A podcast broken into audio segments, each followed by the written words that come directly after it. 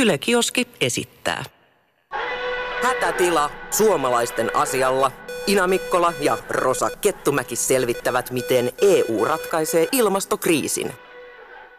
Meitsi on Ina. Ja mä oon Rosa. Ja tervetuloa Hätätila-podcastiin Silja Borgarsdottir Sandeliin. Kiitos paljon. Minä en käännä selkääni ilmastonmuutokselle, lupaa Helsingin kaupungin valtuutettu ja RKPn varapuheenjohtaja 34-vuotias Silja Borgarsdottir Sandelin, joka havittelee paikkaa Euroopan parlamentissa jo kolmatta kertaa. Selkeä sissi tämä käsipallon Suomen mestari. Politiikassa hän, hän pitää suurena saavutuksenaan sitä, että on vahvasti nostanut ilmastonmuutoksen torjunnan RKPn poliittiselle agendalle. Hänellä on Suomen kansalaisuuden lisäksi Islannin kansalaisuus. Ja siis Suomen, Islannin, Ruotsin ja Englannin kielen lisäksi häneltä luonnistuu, luonnistuu myös Tanska ja Norja. Jätte, jätte kiva, we say, sanoisinko. RKP sai viime vaaleissa yhden paikan, jonka nappasi näissäkin vaaleissa jälleen ehdolla oleva puolueen kärkiehdokas politiikan konkari Nils Turvalds. Nähtäväksi jää, pitääkö puolue yhden paikkansa ja löytyykö Turvaldsille haastajaa esimerkiksi Sandeliinista.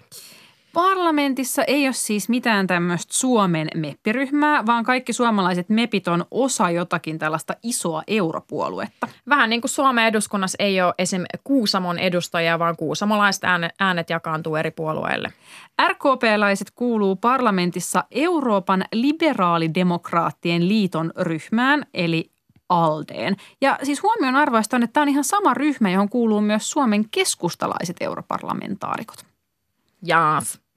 Joo, mutta hei, nyt kun me tiedetään, että kuka täällä meillä tällä kertaa on paikalla, niin aloitetaan vihasta ja rakkaudesta. Kerro Silja kaksi asiaa, joita sä rakastat ja kaksi asiaa, joita sä vihaat EU:ssa. Mä rakastan esimerkiksi vapaata liikku, ö, liikkumista, esimerkiksi Erasmus-ohjelma ja sitten rauha. Sitten sillä vihapuolella, viha aika kova sana, että No, ehkä asioista, joista mä en tykkää, niin ö, Strasbourgin istunnot ja sitten on ihan liikaa fossiilista energiantuotantoa. Kaikki muu näistä on varmaan ihan selkeä, mutta mikä tämä Strasbourgin istuntojuttu on? Miksi se nyt niin inhottaa?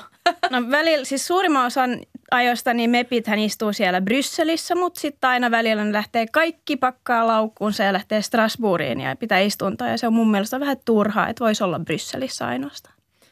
Uh, mahtavaa. Vähän jopa tämmöinen yllättävä vastaus, mutta ihanaa, että sä toit tämän ja vähän sivistit myös tästä EUn toiminnasta meitä samalla. Kiitos. Mutta hei, ennen kuin me aletaan ratkoa ilmastokriisiä, niin mietitään hetki sitä, että mitkä on panokset, mitä meillä on tässä pelissä. Ö, eli mitä käy, jos homm- hommassa eli ilmastokriisin torjumisessa ei onnistuta. Niin, eli siis mitä tapahtuu, jos ilmaston lämpenemistä ei saada pysäytettyä puolentoista asteeseen, vaan lämpeneminen etenee ensin kahteen asteeseen ja siitä eteenpäin. Ilmasto voi olla tosi tosi arvaamaton ja osa näistä ilmastokriisin vaikutuksista näkyy meillä jo nyt. Ja sitten taas toisaalta semmoinen täsmällinen tulevaisuuden ennustaminen on ihan todella vaikeaa parhaimmillekin tutkijoille. Mutta me esitellään tässä nyt yksi mahdollinen tämmöinen kauhuskenaario, mitä voi käydä, jos tässä hommassa ei onnistuta. Eli kriisi ei ratkene. Entä jos paska osuu tuulettimeen? Ja skenaario kuuluu näin. Pimeät ja lumettomat talvet alkaa näkyä ihmisten jaksamisessa ja mielenterveydessä. Talvet ovat niin leutoja, että talviurheilulajien harrastaminen ja kisaaminen on vähentynyt merkittävästi ympäri Suomen ja loppunut kokonaan eteläisestä Suomesta. Lumista joulua, jääkiekkoa ja mäkihyppyä rakastavan suomalaisen kansan identiteetti kokee kolauksen. Miten tulisi toimia? Hätätila. Todella kova hätätila ja mun mielestä oikeastaan me ollaan hätätilassa jo nyt. Viime, tässä joitakin päiviä sitten niin meillä oli lunta esimerkiksi vapun jälkeen, onhan se aika hullua. Että miten toimisin, tavallaan pieni paniikki varmaan iskisi ja sen jälkeen niin pitäisi vaan ryhtyä toimiin. Pitäisi ryhtyä tekemään kaikki, kaikkea, mitä pystyy siinä vaiheessa. En ainoastaan minä, minä, vaan kaikki sektorit, kaikki ihmiset, kunnat, Suomen valtio, Eurooppa, kaikki mukaan siihen, että pystytään tehdä parhaamme. Mutta mä toivon hartaasti, että, ei me löy, että me ei löydetä itsemme siinä tilanteessa, että Mitä, näin huono. mitä sellaisia vähän konkreettisempia ratkaisuja sä löytäisit tilanteessa, jossa nimenomaan oikeasti puhutaan sellaista kansallisen itse, itsetunnon murtumisesta ja siis, ja siis siitä, että, että meillä on niin pimeätä, että me, me, me ollaan niin täällä murheen maana. Sehän on jo aika tuttua meille suomalaisille, mm. mutta silleen oikeasti isommin. Me, meidän identiteetti rakentuu vaikka mm. lumen varaan tosi paljon. Mm. Näin on. Siihen voi varmaan jotain keinotekoisia ratkaisuja löytää, eri valosysteemejä ja näin, mutta se on tavallaan aika sääli, jos pitää mennä siihen. Että kyllä meidän pitäisi mieluummin miettiä jo tänä päivänä, että miten meidän, meillä on energiantuotanto. Meidän pitäisi käyttää enemmän, vähemmän energiaa ja muutenkin löytää löytää systeemiä, jotka on puhtaampia meille ja luonnolle. Koetko sä, että, että on vähän jotenkin aistinen, että on jopa vaikea siis kelata, miten tässä tilanteessa toimisi, vai? Kyllä se on aika pelottavaa. Eikö se olekin? Mm. Kaikilla tavoin. Tämä oli vain yksi skenaario, mutta aika paljon muutakin voi tapahtua. Kuinka paljon sä poliitikkona niin kuin oikeasti ajattelet sitä, että mitkä nämä panokset tässä hommassa on? Tai pelottaako sua ne seuraukset? Öö, mua pelottaa jo vähän, mutta mun mielestä on tärkeämpää, että me tässä vaiheessa mietitään, että mitä voidaan tehdä sen puolesta, sen kannalta, että me ei päädytä tähän tilanteeseen ja se on poliitikkojen tehtävä. Ja siihenhän me nyt mennäänkin, näihin ratkaisuihin. Nimittäin RKP haluaa, että Suomi on edelläkävijä ilmastoasioissa ja ajaa niitä aktiivisesti sekä Euroopan tasolla että maailmanlaajuisesti. Eli kunnianhimoiset tavoitteet, mutta mitä tämä tarkoittaa käytännössä? Se tarkoittaa sitä, että meidän pitäisi Suomen, Suomesta ja sitten yhdessä muiden Pohjoismaiden kanssa, niin ollaan meitä on vähän enemmän, saada hyviä, hyviä periaatteita EU-tasolle, että miten me toimitaan. Eli vähennetään esimerkiksi fossiilisia energiamuotoja sen, tai saadaan standardeja päästöistä ja näin eteenpäin. Jos meillä Euroopassa on selvät päätökset siitä, että miten pitäisi toimia, niin on myös helpompaa saada se maailmanlaajuiselle tasolle. Me ollaan nähty muitakin kysymyksiä, missä Eurooppa on päättänyt jostain ja siitä on tullut sitten maailmanlaajuinen päätös. No jos otetaan vaikka nämä fossiiliset energiamuodot, energiamuodot, energia ylipäätään koko tässä paletissa on se yksi isoin, mm. niin kuin, millä voi vaikuttaa. Niin mit, miten sitä sitten muutetaan? Miten, miten niitä oikeasti vähennetään? Mitä, mitä EU siis pitää päättää ja miten se sitten näkyisi eri maissa? EU pitäisi päättää, että, että että jos tukee energiamuotoja, niin tukee ainoastaan semmoisia energiamuotoja, jotka on päästöttömiä. Eli aurinko, tuuli, uusia muotoja sinänsä kans voi kokeilla esimerkiksi aalto – mutta et, et ainakin nämä kaksi, semmoisia, jotka ei, jos ei ole päästöjä. Eli poistaisitko nämä tällaiset niin kuin energian tukemisrahoitusjärjestelmät, mitä EU on tosi paljon, niin kaikilta näiltä fossiilisilta polttoaineilta, kuten vaikka kivihiileltä? No kivihiili on ehkä se ensimmäisen, ensimmäinen, josta pitäisi päästä pois ehdottomasti. Ja sitten tärkeää olisi myös se, että panostetaan niihin uusiin muotoihin. Että se, että lopetetaan kokonaan joku tuotanto, niin on vaikea sitten yhteiskunnalle. Että meillä pitää myös olla se tutkimus ja se osaaminen sillä toisella puolella, niissä puhtaissa. Yksi ehkä klassisimpia tapoja vastustaa vaikka aurinkopaneeleita Suomessa on se, että ei, me, että ei meillä välttämättä riittäisi täällä auringon valo tuottamaan aurinkopaneeleja sitä ja sitten taas ö, ihan tällaiset kansalaiset ei fiilistele vaikka sitä, että takapihalla on niitä tuulivoimaloita. Mm. Niin miten, miten sitten tavallaan tavallaan täältä EU-parlamentin tasolta niin vakuutetaan vaikka nämä ihmiset, koska ei riitä tavallaan, että vaan haluaa, vaan pitää saada kaikki messiin. No tietysti nämä muodot vähän vaihtelee paikkakunnittain, että joillakin paikkakunnilla, esimerkiksi Suomessa, niin, niin aurinkoenergia olisi ihan hyvä juttu kesällä, mutta ei talvella. Et pitää vähän miettiä, että miten se sillä paikkakunnalla oikeasti toimii.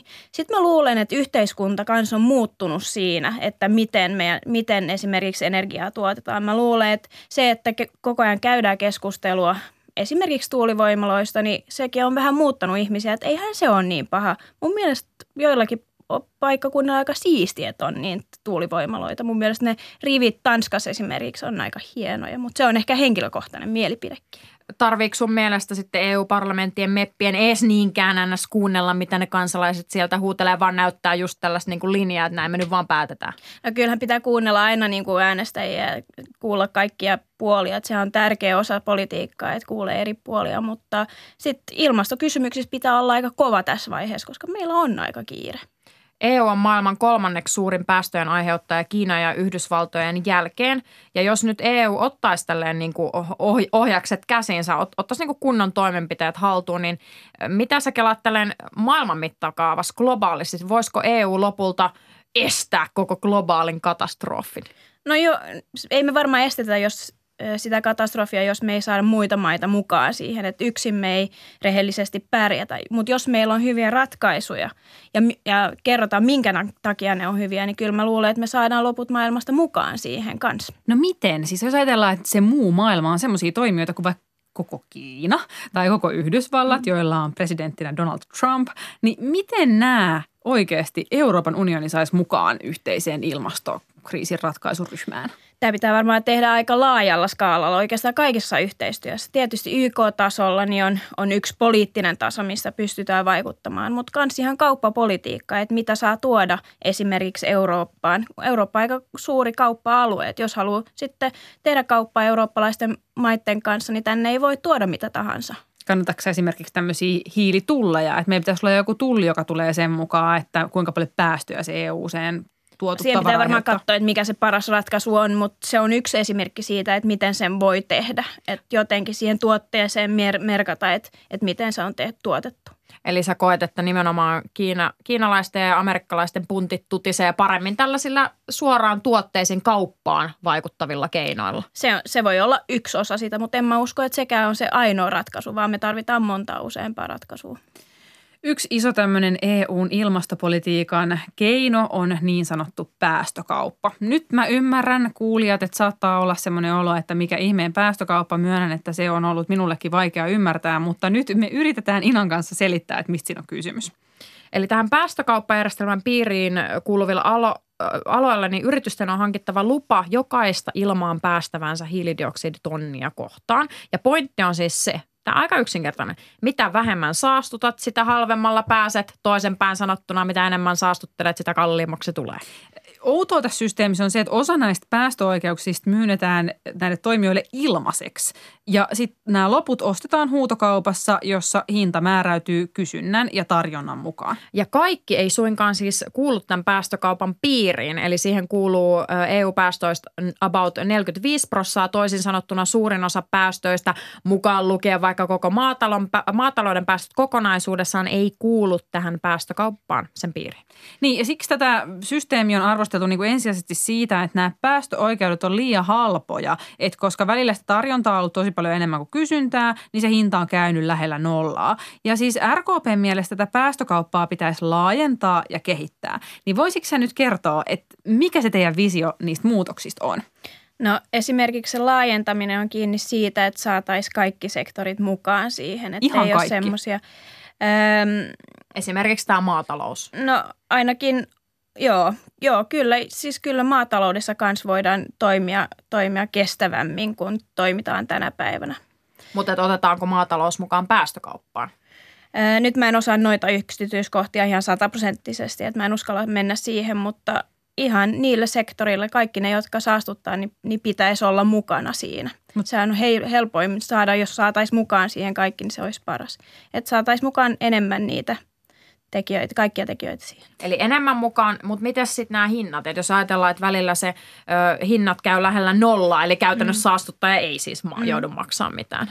No meillä on, meillä on ö, ensi EU-parlamentin kaudella tulossa muutoksia päästökauppaan, jossa pitäisi jos siinä vaiheessa on pakko katsoa sitä päästökauppaa kokonaisuutena ja uudestaan jakaa niitä päästökauppaosuuksia, koska ne ratkee kuitenkin siinä 2023 muistaakseni on se vuosi, että siinä pitää kuitenkin tehdä se muutos siinä vaiheessa. Ja se, se olisi viimeistään silloin hyvä hyvä päivämäärä, että saadaan muut mukaan, mutta kans, kans katsotaan, että minkälaisia osuuksia meillä ylipäätänsä on, koska eihän Euroopalla voi olla enemmän päästöjä kuin mitä meillä, meillä maailmanlaajuisesti voi olla.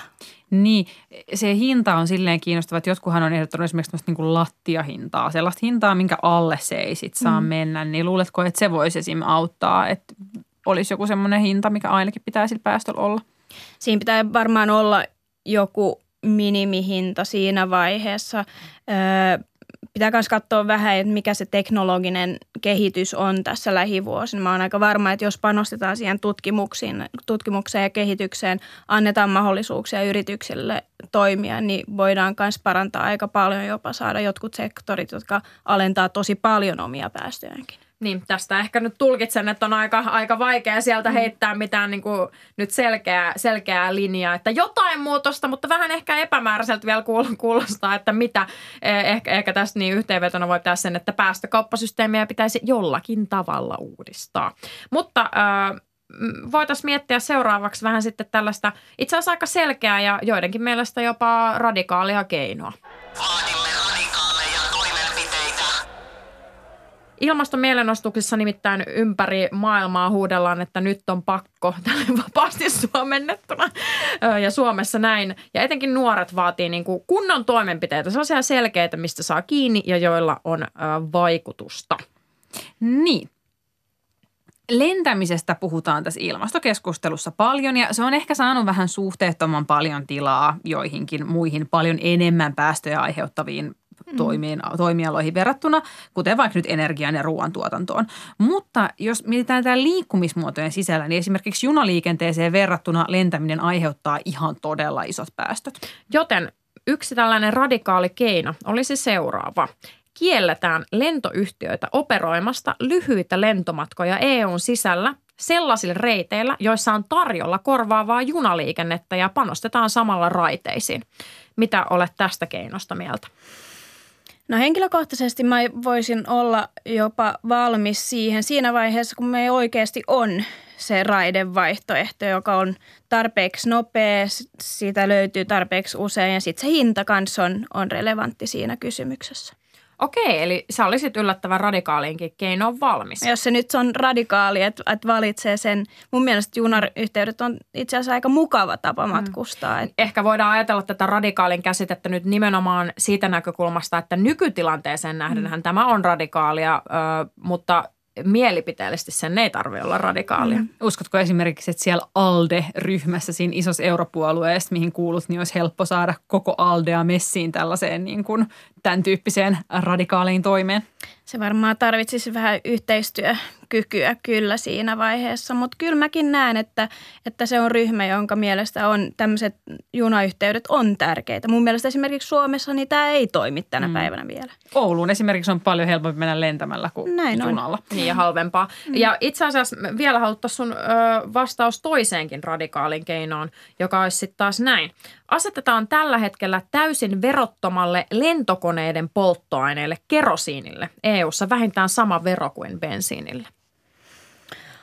Hyvä kysymys. Mä en itse asiassa rehellisesti osaa noita prosentteja, veroprosentteja tässä kysymyksessä. Kyllä mä uskon, että meidän pitäisi kehittää ylipäätänsä polttoaine aineita ylipäätänsä niin kaikissa, kaikessa liikenteessä ja sitten tietysti lentoliikenteessä se on aika – niin siis pointti tässä nimenomaan on se, että, että sitä lentokoneen polttoaineet ei veroteta lainkaan ja se, se muun muassa mahdollistaa sen, että nämä lennot on edullisia. Mm. Eli, eli jos siinä olisi vero, niin lentäminen olisi kalliimpaa. Mm.